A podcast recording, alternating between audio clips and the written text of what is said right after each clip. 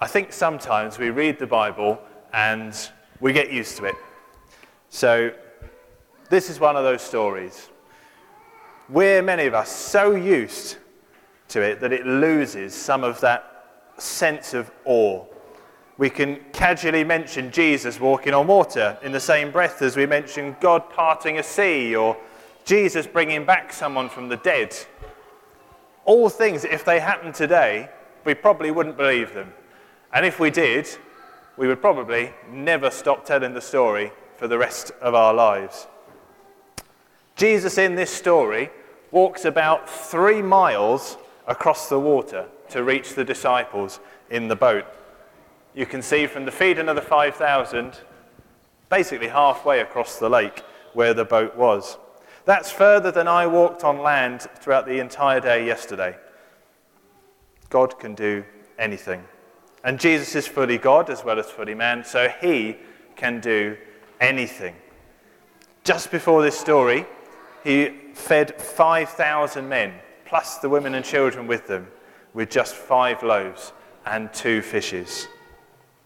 And a little earlier in Matthew, ironically enough, as uh, the boys so rightly mentioned, uh, there was that story where he calmed the storm on the same lake.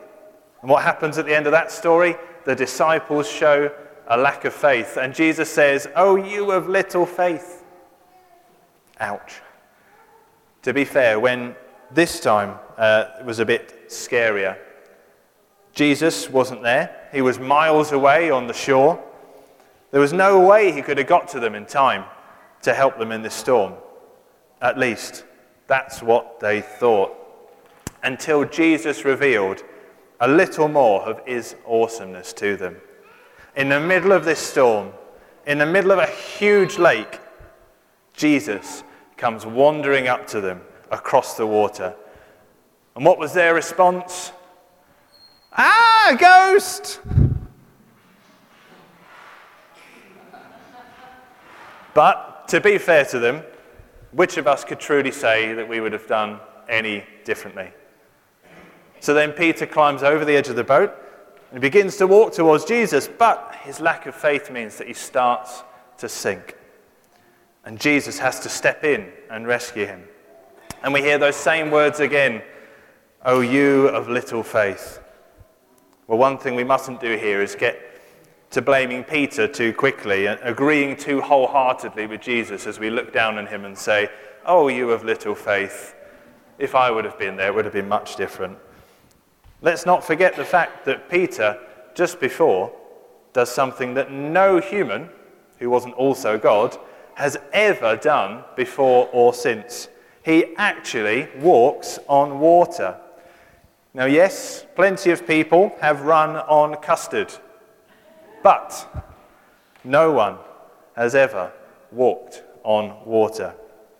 He shows immense faith by doing this. But of course, we must then get back to the fact that he does start to sink. He starts to not fully trust Jesus.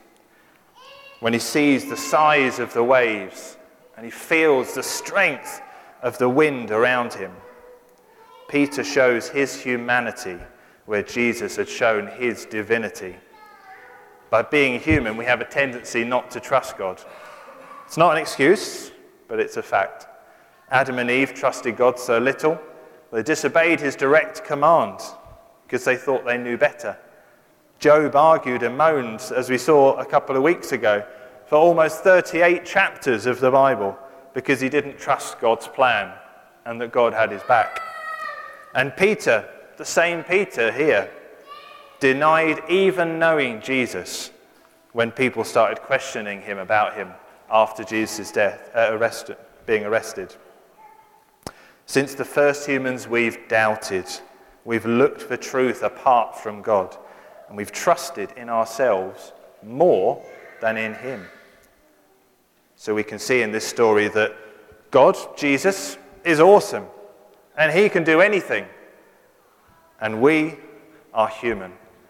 And despite what some motivational posters may tell us, we can't do just about anything. Not even if we just put our minds to it. Well, you'd be happy to know that's not where I'm going to end the talk today. As with many places in Paul's writings, there is a fantastic but to come. We can't do anything by ourselves or through our own power, but God can. And God has made a way for Jesus and the Holy Spirit to live in us. We see from Peter in this story that he started to sink, but that was when he took his eyes off of Jesus. But what happened before that? Peter fixed his eyes on Jesus and trusted in him. And he did something everyone would have said was impossible. Our God is a God who can do the impossible. And he can do the impossible in your life. He can rescue you from sin. He can help you overcome addiction. He can quash your anger. He can take away your anxiety. He can help you overcome unforgiveness. He can give you peace. And He can give you love. If you trust in Him, if you surrender all to Him. But what if you're sitting there thinking to me, my sin is too big, my problems are too great, I don't know if I can trust Him? Then I say to you, yes, I know. I know it's hardest to trust Him when things seem the worst. The disciples' mistrust in our story came when that boat was, as I said, about three miles from shore. It was about between 3 and 6 a.m. in the morning, in the middle of a dark night. And they battled through the storm for nine hours. Perhaps they even thought they were going to die. Satan will make it as hard as possible. But remember, you can trust Jesus. And you must trust Jesus because this is the same Jesus who defeated the temptations of Satan, who calmed the storm, who cast out demons, who brings people back from the dead, who gives sight to the blind, who gives a voice to those who can't speak, who died on the cross for our sins, and who was raised to new life that we might be raised with him and live forever by his side in heaven. That is my Jesus, and that is your Jesus. Satan does not have power here. All I need do is trust in him. Nothing is bigger than him. So, does that mean Jesus is just a, a, magic genie granting our wishes, giving you everything you want? By no means. God has his plan. Our job is to trust in him. For Job, who we saw a couple of weeks ago, that meant he lost almost everything he had. For Paul, he ended up being imprisoned and killed for his faith in Jesus. For us, things might not turn out the way we want. We may not get better. We may not get the perfect job we wanted. We might not make up with that friend who we've known for so long. But we can trust in God and in His plan, knowing that He's using us to bring about His glory. We've got to play the long game. Trusting God and being a Christian isn't about quick fixes. Quick fixes are often flimsy and weak and break when things get tough. But what Jesus offers is eternal.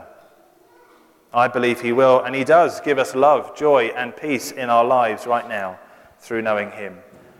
But I also believe that greater things are still to come in eternity with him. We should remember the words of David in Psalm 16 when times are tough. That in God's presence there is fullness of joy, and at his right hand are pleasures forevermore. Amen. Let's pray. Heavenly Father, we thank you so much for the story we've heard this morning and for the faithfulness that you have shown uh, in bringing that story to us and in staying by our sides through everything. Help us to trust in you in our lives this week and always. Amen.